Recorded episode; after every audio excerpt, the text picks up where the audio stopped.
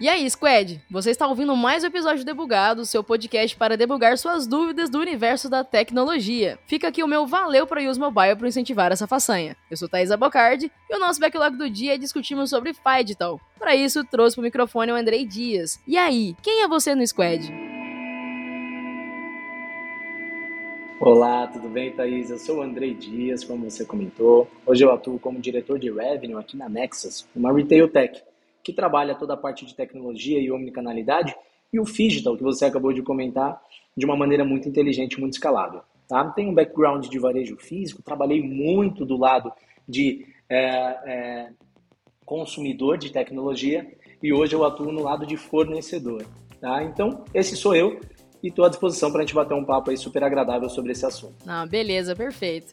Então, já que a gente vai entrar nesse tema, falar desse mundo, desse varejo, vamos fazer um passinho para trás, que já fazem 84 anos que a gente não vive mais um ambiente 100% offline, né? Eu acredito que a gente tem até uma dificuldade de lembrar um pouco desse contexto. Então, assim, como que eram as relações comerciais antes de ter essa era digital nas nossas vidas? Legal, show de bola. Quando a gente fala de era digital, a gente já pensa em tecnologia, né? Mas lá atrás já tinha qualquer tipo de comunicação que não era só pessoal, que levou ao mundo digital.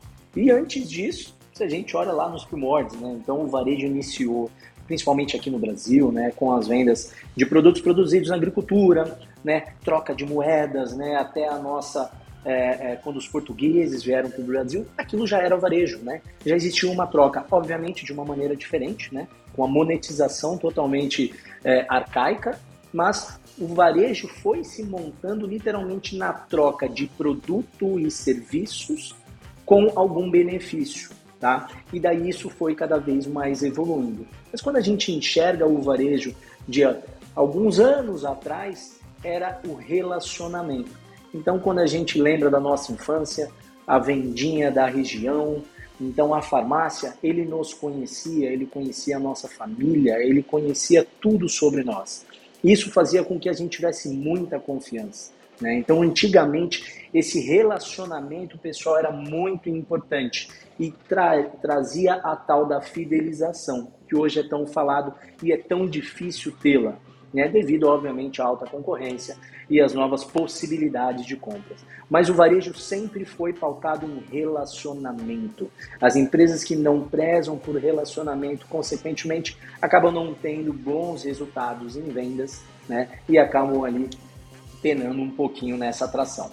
Mas o varejo começou com relacionamento, hoje ele se mantém com relacionamento. A diferença é que, com a tecnologia, ela está unindo mais. O que antigamente tinha o varejista de saber do consumidor na palma da mão, agora com tecnologia, para realmente gerar uma experiência um pouquinho mais diferenciada. Entendi. Mas aí essa entrada do digital, né? Quais foram essas ferramentas, quais eram as funções que a gente tinha para esse processo de migração do offline para o online, até que se torne esse cenário que a gente enfrenta hoje? Quais foram esses processos de transformação que a gente teve? Boa, legal. A gente veio, né, com toda uma transformação tecnológica, com a criação da internet, né? Vamos dar um passinho atrás, né? Com a questão do telefone, depois com a questão do celular, os bips. Quem lembra dos bips, que mandava mensagem nos bips, né? Isso aí já era uma transformação digital da época, né? Já era uma grande evolução. Depois vieram os celulares, aquelas coisas grandes, né? Depois a gente foi trabalhando um pouco melhor a parte tecnológica de comunicação, até vir a internet, consequentemente a gente entrar num mundo mais digital de computadores, eram aqueles computadores enormes, depois a gente foi evoluindo para computadores menores, notebooks, tablets, né? E o smartphone, que é um aparelho na palma da nossa mão. Quando a gente fala dessa transformação digital no Brasil, Thaisa, falando sobre varejo, tá? Você sabe quem foi a primeira empresa a ter um e-commerce no Brasil, Thaisa? Magazine Luiza, não sei. Batata, Magazine Luiza. Magazine Luiza foi o primeiro e-commerce em 1992. Essa informação acho que você não sabia. Foi o primeiro e-commerce. Eu fiquei pensando aqui, o Google nasceu em 97, né? Seria uma forma da gente já começar ali, ter um acesso à internet, ter mais buscadores ajudando, mas e aí, como que foi esse processo todo? Exato, a Magazine criou lá em 92, obviamente, né? A gente tem que desconstruir a nossa ideia de e-commerce que nós temos hoje, para o que existia na época, mas basicamente era mais um canal de comunicação, né? Onde tinha ali uma estratégia de se posicionar em mais um canal, tá? E, a partir disso, ela começou a trabalhar para realmente começar a efetuar vendas, né? Então, em 92 não tinha venda, que você colocava seu cartão de crédito e fazia, não existia isso, né? Era muito mais um sistema de comunicação não só interno que eles utilizavam, tá? Mas, consequentemente, também já ali uma presença digital para começar a se posicionar. Óbvio que teve toda a crescente, né? Depois dos anos 2000, e a internet começou, né? Com todas as suas ferramentas, com toda a sua acessibilidade, né? Porque antigamente, na década de 90, acessibilidade à internet era algo bem restrito, para um público bem restrito, que também eram as pessoas que tinham possibilidade de ter um aparelho, um desktop, né? Um computador na sua casa. Mas teve toda uma evolução. E quando a gente vê essa evolução, óbvio que ela foi puxada pelos grandes varejistas, né? A Magazine Luiza, como comentado, depois a Via Varejo, com Casas Bahia, Ponto Frio e por aí vai, tá? E a gente começou a olhar um pouco mais como ponto informativo. Então a gente, como consumidor, olhava para o e-commerce para conhecer o produto, para ver quanto ele custava, tal, mas a gente ainda era um pouco reticente e ia na loja para fazer a aquisição do produto, tá? Em meados de 2014, 2015, eles começaram a dar a oportunidade de você comprar online e retirar na loja. Isso foi um passo muito importante para essa migração do offline para o online, né? Então, eu estou comprando num canal que eu não conheço muito bem, mas eu conheço a loja que eu vou retirar. Eu sei que se der algum problema, eu tenho um ponto físico lá que eu vou lá reclamar, enfim, ou pleitear algo, né? Então, essa estratégia de compra online e retira na loja começou e foi, para mim, no meu ponto de vista, o principal gatilho no Brasil, tá? De transformação offline para online.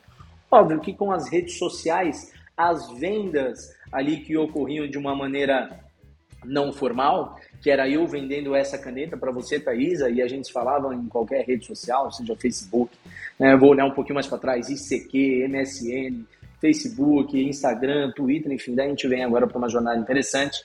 E essas plataformas hoje são plataformas de vendas, né? Então tem a loja do Instagram, tem o marketplace do Facebook, né? Fez também com que os consumidores se sentissem cada vez mais confortáveis para a aquisição. E, não menos importante, pandemia. Todo mundo teve que se adaptar ao digital. Então ali realmente foi a grande virada de chave e fez com que este novo canal se tornasse totalmente essencial para qualquer nível de varejo que queira ter sucesso nas suas vendas.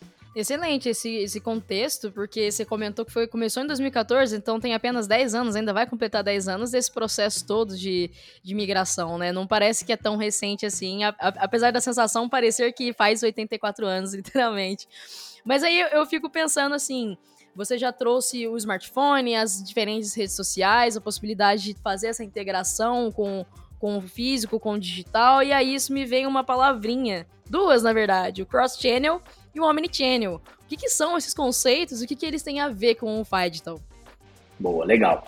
O cross-channel, basicamente, ele é um multi-channel, né? Então, o cross-channel são diversos canais. Então, como que o varejista se posiciona em todos os canais que o seu cliente tenha acesso, né? Então, uma empresa que trabalha o cross-channel é uma empresa que tem um e-commerce, que tem um marketplace, que tem um saque de atendimento telefônico, que tem uma loja física. Mas quando o consumidor procura esse canal, ele fica preso a este canal. Então, quando eu entro no e-commerce, eu fico preso na minha experiência dentro daquele e-commerce. Quando eu estou dentro de um marketplace daquela marca, também fico preso e assim sucessivamente, tá? Então, o cross-channel, ele começou a trabalhar e mostrar a necessidade de ter uma experiência unificada. É onde nasce o omnichannel. Então, o cross é algo, o omni é literalmente a centralização do cliente em toda a sua estratégia de venda, tá? Então, quando a gente fala de omnichannel, Thaís, a gente fala de cliente no centro de tudo. A gente fala que o cliente tem autonomia e o poder da decisão de iniciar uma compra em algum canal e terminar em outra, ou efetuar uma compra em um canal e retirar em outro canal.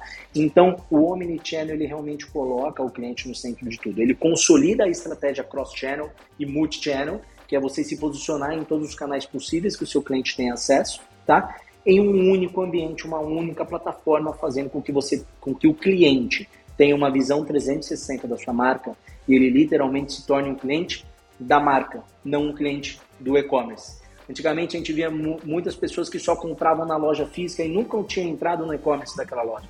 Quando ele entrava naquele e-commerce, ele era um novo cliente, né? Com a omnicanalidade, não. Eu, Andrei, sou cliente de uma marca no e-commerce, quando eu vou na loja comprar alguma coisa, ele consegue ter a visualização do meu cadastro, do meu histórico. Então a omnicanalidade é literalmente para colocar o cliente no centro de tudo, tá? É a evolução do cross-channel. E o phygital, ou phygital, como você me explicou nos bastidores, as duas pronúncias, o que que esse conceito se relaciona com o omnichannel e o cross-channel? Legal.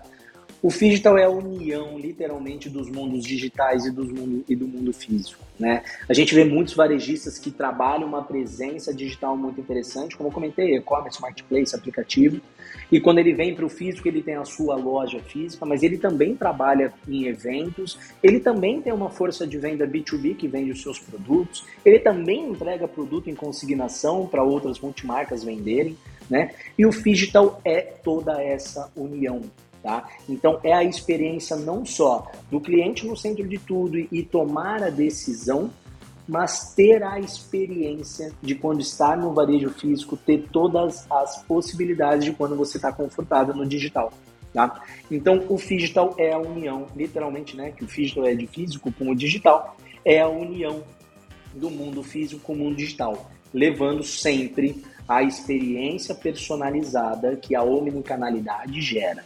Então lembra que eu comentei ali no início, o cross-channel é algo um pouco mais vertical. O omnichannel já é algo mais 360. E a parte do phygital é literalmente a consolidação entre os dois mundos, fazendo com que o cliente se sinta à vontade e tome a decisão de compra da maneira que ele desejar. Uhum. E aproveitando essa centralidade dos clientes, dos consumidores, como que é essa relação com eles, né? Porque para esse existir o omnichannel, precisou-se entender uma necessidade e também um certo tipo de comportamento, né? Então, como que as pessoas se relacionam com esse comércio todo diferenciado e integralizado? Boa, legal. Um número muito importante que eu vou trazer para você. Hoje, mais de 71% de pessoas que foram pesquisadas, né, numa amostragem, óbvio, relatam que o omnichannel já oferece uma experiência de compra totalmente diferenciada. O que eu vejo como principal fator e o que realmente motivou, né, os varejistas se transformarem e, consequentemente, conhecerem melhor o seu cliente? Lá no início, o varejista, ele conhecia o cliente de uma maneira pessoal, ele conhecia a sua família. Com a evolução do mercado, a evolução da concorrência, consequentemente, você perde um pouco dessa proximidade, né? Quando a gente vai para o mundo digital, a gente não está vendo quem é o cliente, eu não estou vendo a expressão dele, ele também não está tocando no meu produto ou sentindo o cheiro da minha loja, né? Então, a omnicanalidade traz de volta o cliente aproximado à marca, independente do canal que ele esteja, né? Então, esse número de 71% de pessoas entenderem que o omnichannel traz uma boa experiência de compra, né? E um outro indicador, que 87% dos consumidores acabam pesquisando no seu smartphone o produto quando estão dentro da loja física, mostram a extrema necessidade de ter uma comunicação única, de ter uma consolidação de informações. Eu acredito que a maioria das pessoas que estão aqui nos ouvindo já se pegaram dentro de uma loja, gostei desse produto, mas pega o seu celular e dá uma olhadinha ali, vê o preço, ou vê alguma informação a mais, ou vê se um concorrente está mais barato. Para quê? Para que ele possa tomar a melhor decisão de compra, para que ele entenda que ele realmente tomou uma atitude, a melhor atitude para ele, tá? Então, isso fez com que os varejistas começassem a olhar de uma maneira um pouco mais minuciosa para uma experiência online e física, que é o phygital que a gente comentou, para entregar todas as informações possíveis e deixar com que o cliente se sinta confortável e seguro no momento da aquisição. Então, já é uma transformação grande. A gente, como eu comentei, né, a pandemia acelerou muito isso, então fez com que as pessoas se sentissem mais seguras nas compras online, tá? E, consequentemente, a consolidação com o mundo físico, fazendo com que, trazendo esse fluxo novamente para a loja, né, que foi algo um desafio que até hoje o varejo passa, né? Como que eu pego o meu cliente de e-commerce e trago ele para dentro da minha loja? Como eu faço com que ele tenha uma experimentação aqui do meu produto e possa consumir mais itens, não só aquele que ele foi impactado com alguma campanha, que tem alguma promoção, ou que ele necessita naquele momento, tá? Então, realmente, a gente está passando gerações Z, gerações alfa, né? A gente pode comentar, são gerações, né, que já um pouco mais habituadas e consolidadas com o digital, então cada vez mais ganhando percentual de pertencimento dentro do todo o nosso ecossistema, enfim, da nossa sociedade. Uhum. Eu fiquei agora numa curiosidade, porque assim, existem múltiplos canais, várias formas de se relacionar com as empresas e com o varejo, mas tendo em vista os diferentes comportamentos e públicos também, existe talvez algum canal que seja mais importante, algum que seja mais interessante de ter? Porque você comentou da importância de tentar trazer o consumidor para dentro da loja física, para ter esse relacionamento físico. Isso me traz uma sensação de talvez esse seja o canal mais importante. Isso é uma sensação apenas, ou isso depende? O que você me diz a respeito desse relato? Thaís, eu acho que é uma consolidação de toda uma estratégia, tá? Não adianta a gente trabalhar uma estratégia digital muito forte, né? Ter uma equipe de marketing, trabalhar o meu e-commerce, né, com SEO muito importante para que as buscas do meu produto realmente estejam ali sempre bem ranqueadas e potencializadas em todos os canais. Se eu não tiver uma boa experiência na minha loja, né, se o cliente chegar na minha loja e não for bem atendido, ou a minha loja estiver bagunçada, ou ele ficar numa fila para pagar ou para retirar o produto.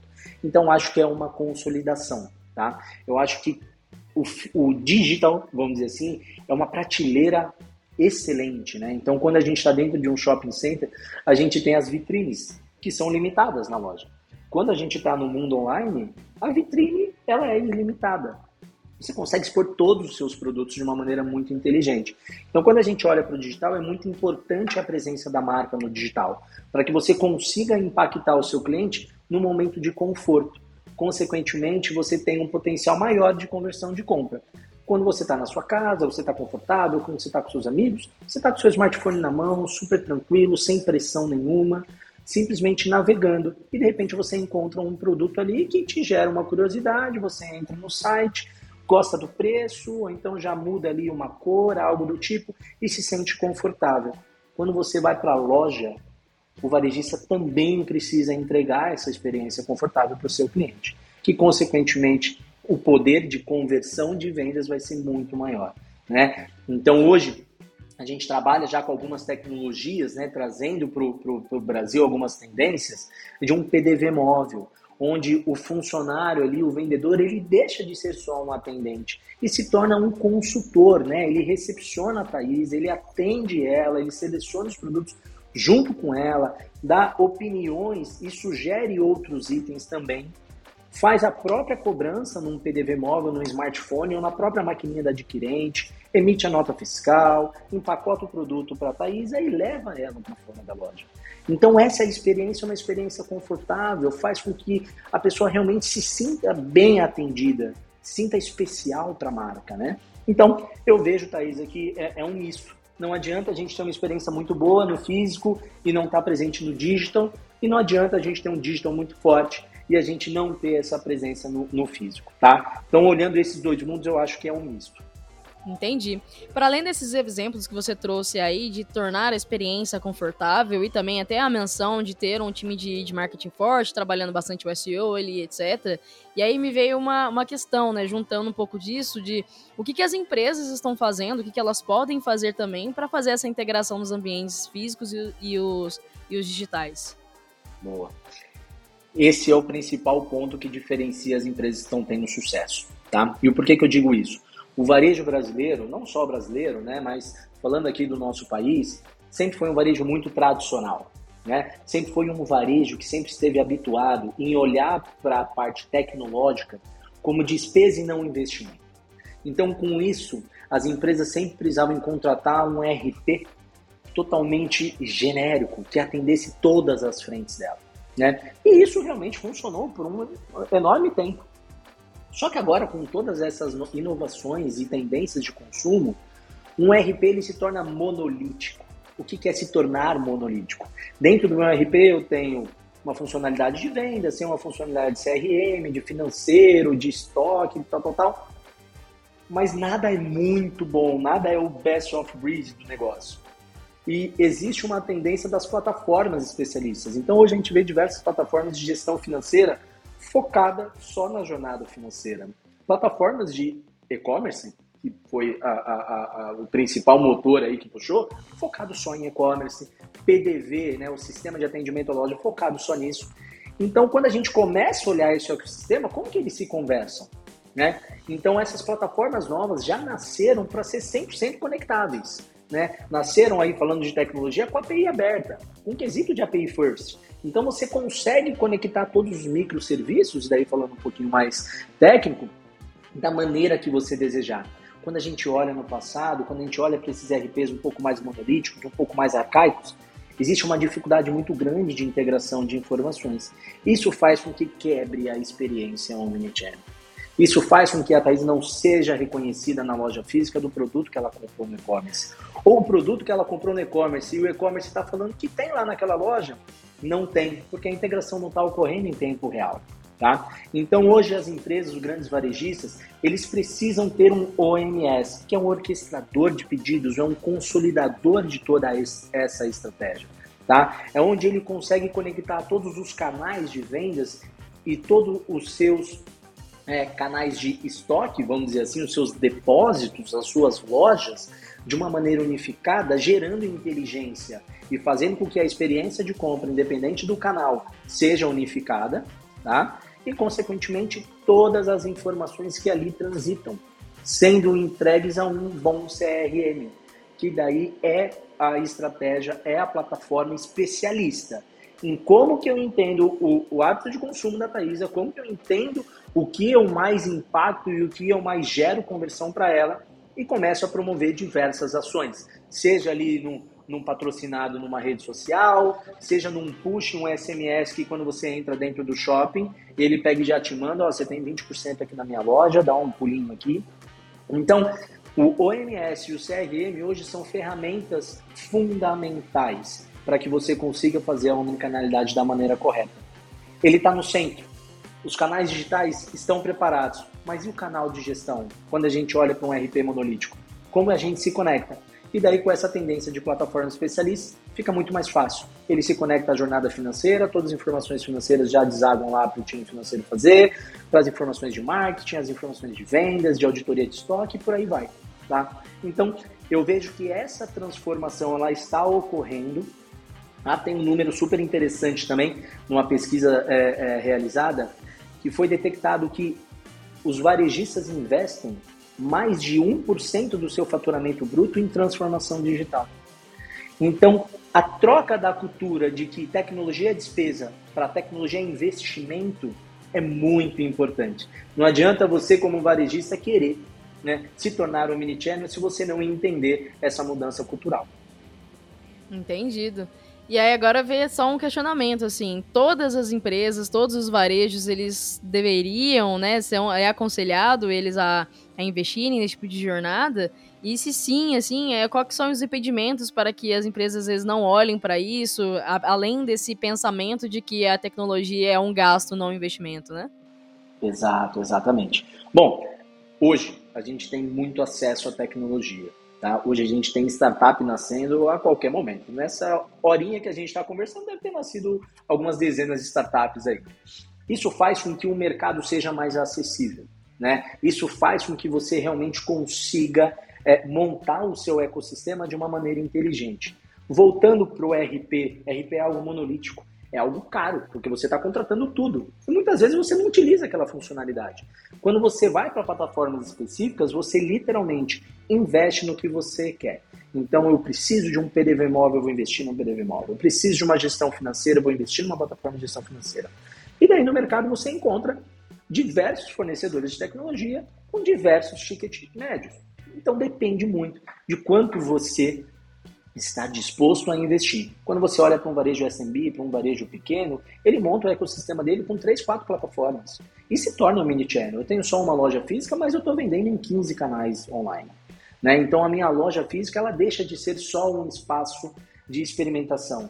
ela também se torna um hub de despacho de produto, né? Quando aí eu tenho duas lojas, quando você começa a avançar e se tornar uma rede, né, de varejo físico e, consequentemente, em canais digitais, a complexidade começa a aumentar. E daí o que eu preciso? De um OMS. O que eu preciso? De um CRM, né? Inteligência artificial, que é uma tendência que acredito que a gente vai falar daqui a pouco, muito importante, tá? Mas basicamente hoje eu vejo que o varejo ele consegue ter acesso independente do tamanho, tá? O que muda é a complexidade. Quanto maior, mais complexo você é. Consequentemente, você precisa investir mais dinheiro para ter todo esse ecossistema bem montadinho. Perfeito. E aí vamos aproveitar que falamos de ferramentas, já citou aí inteligência artificial e outras cositas, entender esse comportamento, o aumento das conversões. Afinal, como que são feitos esses rastreios de comportamento para entender essa lógica do que a gente deve fazer ou não? O que é importante nesse cenário de tecnologia, né? Porque uma vez pegando os microserviços, precisa que as ferramentas estejam bem conectadas, o back-end ali, firmezinha, acontecendo. Então, o que você me diz a respeito desse cenário também? Boa, legal. Assim, é algo até mais simples de resolver, Thaísa, porque basicamente é você conseguir consolidar, né? E centralizar todas as informações que transitam em vendas. Então, isso envolve do financeiro, do tributário fiscal, do cliente e do canal, tudo em uma única plataforma. E hoje, né, um OMS, como eu comentei, ele tem esse papel e direcionar nos microserviços para as plataformas especialistas para que ela realmente consiga entregar no que ela é especialista. Então, quando você consolida todo o histórico de um cliente dentro da sua plataforma, você começa a ver uma tendência de consumo. Você começa a ver em quanto tempo ele retorna na minha loja. Quando a gente fala do segmento de moda, toda vez que eu lanço uma coleção, ela compra ou não compra, né? Quando fala no segmento de tecnologia, quando eu lanço uma nova versão, ele atualiza a versão dele ou não atualiza? Então, como que eu consigo isso? Tendo totalmente consolidada a jornada do cliente. Cara, um cliente que compra mais no online, compra mais no físico. Quando ele vem no físico, o ticket médio dele é X e quando ele está no online é Y. Como que eu faço para aumentar o ticket médio dele, então, e fazer com que ele gaste mais? Então, quando a gente olha para a estratégia de centralização de informações sobre o cliente, é muito importante que realmente tenha uma visão única. Tá? E, consequentemente, você despacha para as plataformas especialistas fazerem a sua jornada e conseguir tracionar com o seu objetivo. Com essas informações, por exemplo, o time de marketing consegue fazer um trabalho muito mais direcionado, um SEO muito mais direcionado, um targeamento um pouco mais inteligente ao seu target de consumo, de idade ou de região. E isso faz com que você cada vez mais vá vendendo, né, e vá atingindo os seus objetivos. Quando a gente vem para o físico, é literalmente a experimentação. Quando o cliente está na minha loja, qual que é o PA dele? Quantas peças por atendimento ele leva? Ele está levando 2, 3, 4? Quando ele está no meu e-commerce, ele compra 1, 2? Qual que é o ticket médio, né? E, consequentemente, você consegue montar uma experiência de compra personalizada, né? Fazer com que o cliente saia da sua loja ou do seu canal com a sensação de que ele foi muito bem atendido, ele atingiu o objetivo dele na aquisição do produto ou do serviço e, consequentemente, você como varejista também atingiu seu objetivo e entregar produtos para o seu cliente e ter o retorno, né? Que é a parte financeira, é a troca, né? O varejo vive do financeiro, não adianta a gente vender e não ter lucro. Não, perfeito. Agora, pensando num ponto de... estamos evoluindo cada vez mais tecnologicamente falando, né? São 10 anos desde que começou a trabalhar um pouco mais essa lógica omnichannel e tudo mais, como você comentou, começou lá em 2014. E a tecnologia avança cada vez mais, né? Essas ferramentas, a inteligência por trás delas evoluiu muito rápido também e hoje temos o recurso da inteligência artificial que acelera ainda mais esse processo. Então, pensando nesse acelerômetro da situação, né? Aceleração, quer dizer, da situação, com também essa necessidade de personalizar e criar grandes experiências para os consumidores, o que você consegue imaginar de futuro? Que forma também que a inteligência artificial e essa complexidade a mais do ambiente digital possa agregar também? O que você consegue imaginar para o que a gente vai viver daqui a 1, 2, 3 anos? Boa, legal. é a tendência, não tem como, né? É muito falado inteligência artificial, porém agora está sendo muito falado inteligência artificial para realmente otimizar e escalar processos, né? Então a gente ainda está na etapa de como que eu utilizo uma inteligência artificial para, por exemplo, eu conhecer melhor o meu cliente, saber quem ele é, saber qual que é o hábito de consumo dele, não só dentro da minha loja, mas qual que é o hábito de consumo, tá? Então a inteligência artificial hoje ela vem para muito mais, fazer o básico bem feito, te aproximar novamente disso, tá? As machine learnings trabalhando para aprimorar cada vez mais essa análise de dados, né? E simplificar as suas jornadas. Então a gente vê uma tendência grande dessa parte de inteligência artificial sendo aplicada em diversos hardwares ou diversos setores, né? Hoje já tem empresas trabalhando que quando você para na frente da vitrine com a inteligência artificial, ela consegue ver qual que é o seu estado de espírito. Se você está olhando para aquele manequim de roupa e você está sorrindo, ou se você está com a cara fechada, ele já consegue ter uma informação para trabalhar um atendimento personalizado ou até para uma autoanálise da companhia. Está fazendo sentido expor esse produto? A gente percebeu que de 100 pessoas que pararam aqui, só 10 sorriram, né? Outra inteligência artificial de quando você entra dentro da loja, ele consegue ler o sinal do seu celular e, consequentemente, conseguir te mandar os pushes, né, os CRMs, né, mandar ali algumas mensagens tentando impulsionar alguma venda, tá? Então, eu vejo que a inteligência artificial hoje, ela chega para otimizar processos, para realmente tornar o negócio escalável, né? A gente abre um leque muito grande de oportunidades. Então, a gente falou sobre canal digital. Hoje a gente tem mais de 100 marketplaces no Brasil e você pode vender tranquilamente em todos se você quiser. Você pode ter uma rede de lojas enorme, você pode ter pop-up stores, você pode ter dark stores. Como que você lê tudo isso? Como que você gera inteligência? Na minha opinião, a inteligência artificial vem para otimizar todos esses processos, tá? E, não menos falado, mas tem toda a questão de metaverso, Web3, que na minha opinião é mais um canal. É mais um local de consumo, né? Hoje a gente ainda tem algumas dúvidas, porque não tem uma legislação tão clara sobre cripto, sobre pagamento no mundo digital de metaverso, mas é uma tendência, é algo que já temos pessoas trabalhando e pessoas super engajadas, né? No ano passado eu tive a oportunidade de estar na NRF e lá foi dito que numa pesquisa a maioria das mulheres pesquisadas utilizam mais pela sua imagem digital do que a sua imagem física. Então, poxa, é uma grande tendência, né? Claro que ali já está falando também de rede social, como a pessoa se posiciona, né? Mas o metaverso, o Web3 é algo que eu acredito que ainda estamos aquém de colocar ele como ator principal, mas em algum momento isso vai se tornar super relevante em uma estratégia omnichannel, tá? Então a gente não pode deixar de falar dele, como também algumas outras experiências digitais, como o provador virtual. Então hoje a gente já tem marcas trabalhando com um provador virtual, onde você abre a sua câmera, escolhe uma roupa e a roupa encaixa no seu corpo, você já vê como fica. Empresas de maquiagem também, dermocosméticos, você seleciona o produto e você vê no seu rosto, tá? Então isso é uma experimentação, né?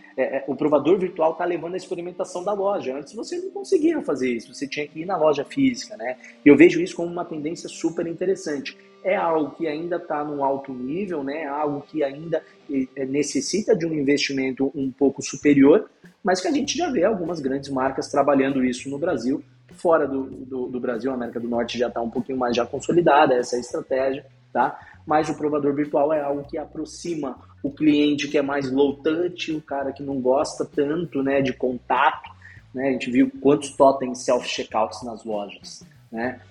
Porém, até onde vai essa estratégia? A Target, que é uma empresa americana, ela trocou todos os seus checkouts pelos self-checkouts. Esse ano, eles estão diminuindo pela metade o self-checkout. Por quê? Caiu o ticket médio, consequentemente caiu o faturamento. E quando você vai no self-checkout, você quer pegar um produto, bater, pagar e ir embora. Quando você é atendido por alguém, te gera mais conforto, você coloca lá, a pessoa vai bipando, então vai mais pro tradicional. Então, não é nem 8 nem 80. Tem pessoas que super são adeptos ao self-checkout e se sentem super confortáveis em supermercado, seja lá onde for.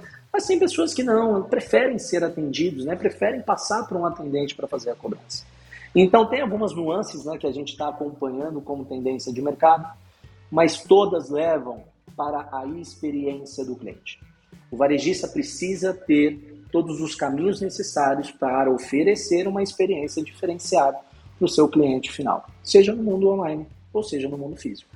Muito bacana esses exemplos, muito, muito bacanas. Isso da Target que você contou me pegou bastante de surpresa, que faz sentido, né? Fiquei imaginando no meu contexto pessoal, né? Eu sou uma pessoa muito objetiva, eu vou pra comprar aquilo apenas e vou embora. Self-checkout pra mim é maravilhoso. Mas a minha mãe que gosta de bater perna em loja, ter uma pessoa pra orientar faz sentido, para incentivar mais.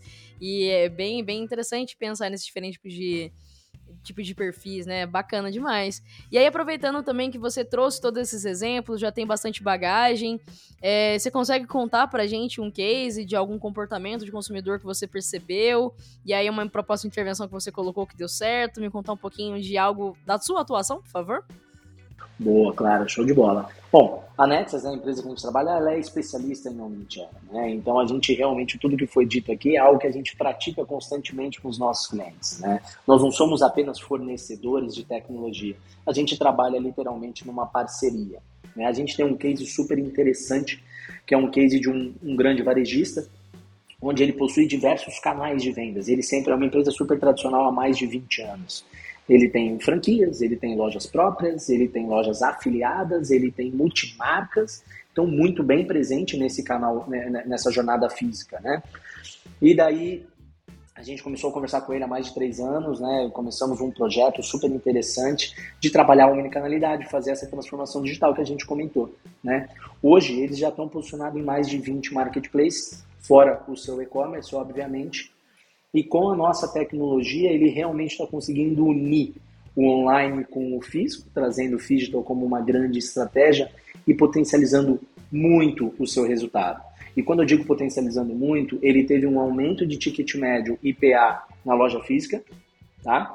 E teve um aumento na presença digital aí extraordinário, né? Mais de 300% de aumento de faturamento, comparando 23 com 22, tá? 22 ele já estava trabalhando na maneira phygital. Então é literalmente a consolidação. A segurança da compra do produto que ele vendia só em loja física, agora também na compra online, tá? Então essa experiência omnichannel fez com que ele potencializasse não só as suas vendas e presença no digital, mas também potencializasse todos os seus negócios físicos. São lojas próprias, franquias, os afiliados, os multimarcas, tá? Como que ele conseguiu fazer isso? Estratégia omnichannel, retira em qualquer uma das minhas lojas. Eu despacho da loja mais próxima do CEP do cliente, seja uma multimarca, seja um afiliado, seja uma franquia ou seja uma loja própria. Então, eu estou fomentando cada vez mais uma inteligência de estoque e também de regionalização. Eu começo a ver que está saindo muito pedido da região da Vila Olímpia de São Paulo. Pô, vou abrir mais uma loja lá. Faz sentido eu aumentar a minha loja, eu ir para um outro shopping, eu ir para a rua. Então, essa estratégia que a gente teve com esse grande player aí do varejo, realmente consolidou tudo que a gente fala, né? Isso foi possível devido à nossa tecnologia, foi possível devido a gente ter um produto nativamente omnichannel, que foi criado para resolver todo esse embaranhado aí de fios, né? A conexão financeira com a loja, com e-commerce, com marketplace, com CRM, com saque, enfim, por aí vai. Então é um case super interessante. Fora isso, a gente tem alguns cases também sobre participação de eventos, né? Então nós temos uma tecnologia móvel, como eu comentei contigo, e antigamente, para o varejista ir para um evento, ou ele ia no caderninho e não tinha o controle direito do estoque, ou ele tinha que levar toda aquela computador, impressora fiscal, leitor de código de base, por aí vai. E com o nosso PDV móvel, por oferecer uma experiência diferenciada e dar muita agilidade no momento de pico, porque eu estou com o aparelho na minha mão, eu pego o produto, bipo o produto, pego o cartão, pago, sai a nota fiscal, coloco na sacola e vai embora. Fez com que eles aumentassem muito as vendas, né? Então, uma empresa do segmento de cosmético, que participou de uma grande feira que tem aqui em São Paulo, que ela aumentou de um ano para o outro mais de 300% a sua venda. E por que isso foi possível? Pela agilidade. Cada pessoa que estava no stand dele estava com uma maquininha na mão. Antes, como eles trabalhavam? Você vinha, queria um produto, eu te entregava esse produto, você tinha que direcionar a um caixa, tinha uma fila enorme. Aí feira normalmente já é bem agitada, né? Já é bem cheia. Putz, aí você fala, deixa, depois eu pego. E você não volta, porque a feira é muito grande. E daí você acaba nem voltando lá para aquele local. Então é um case super interessante também. Aí falando de PDV móvel, de venda física, né? Uma experiência que a gente entrega bem diferenciada. Então, dando esses dois exemplos, eu acho que a gente consegue entender o sucesso que hoje a Neexas está tendo aqui como fornecedora de produtos para tecnologia no varejo. Ah, muito bacana, muito bacana. E pra gente ir pros nossos finalmente, pegando de toda essa conversa já, pra gente poder fechar o fim da meada, que conselho que você dá pros outros players, pros varejistas, para elas entrarem de fato nessa jornada Omni e Phygital? Bom, legal. O primeiro ponto que eu até já disse aqui, mas eu acho que vale ressaltar, é a conscientização da transformação digital, tá? Muitas pessoas acreditam que a tecnologia ela vem para substituir pessoas. Ela não vem para substituir, ela vem para ajudar pessoas.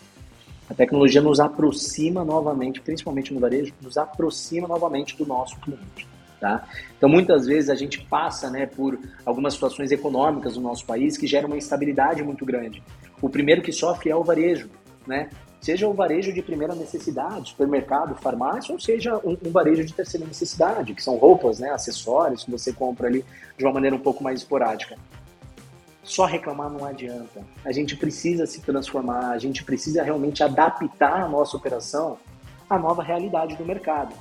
Então, varejistas que hoje ainda estão com a caixinha fechada, pensando só no seu varejo físico, no seu modelo tradicional, a sua loja mal iluminada, o seu atendimento não tão personalizado, cara, você tem prazo limitado. Infelizmente, essa é a realidade. Você precisa se inovar, você precisa se posicionar no online, você precisa trazer uma experiência diferenciada na sua loja, seja com tecnologia ou seja simplesmente com uma loja bem arejada, com uma loja com boa circulação, fazendo com que o seu cliente se sinta à vontade ali, né? E, óbvio, o atendimento. A tecnologia te ajuda a ter um atendimento melhor. Caso você não queira contratar uma nova tecnologia, faça com que os seus vendedores se tornem consultivos, que eles dominem o produto e, consequentemente, façam boas vendas, né? Acredito que todo mundo já teve a experiência de chegar numa loja, você perguntar informação sobre o produto, o vendedor te responde com 2 palavras e vira as costas. Você fala, poxa vida, deixa, vai, não vou levar, vou embora. Então, a tecnologia ela é necessária, mas ela é necessária para quem já transforma a cabeça na parte tecnológica, entende que tecnologia é investimento e não despesa, tá bom? E também toda essa estratégia que engloba a omnicanalidade. Você não precisa ter um time de marketing para ser omnichannel. Você consegue fazer a omnicanalidade, porque você consolida todo o cadastro do seu produto em uma única plataforma. Você não precisa cadastrar em todos os marketplaces. Quando você contrata um OMS, você ganha escala. Então, o OMS hoje ele não é só para grandes players que têm um ecossistema robusto. Ele também é para player pequeno, para o SMB, para aquela loja de bairro que quer vender no digital e quer controlar o seu estoque de uma maneira inteligente.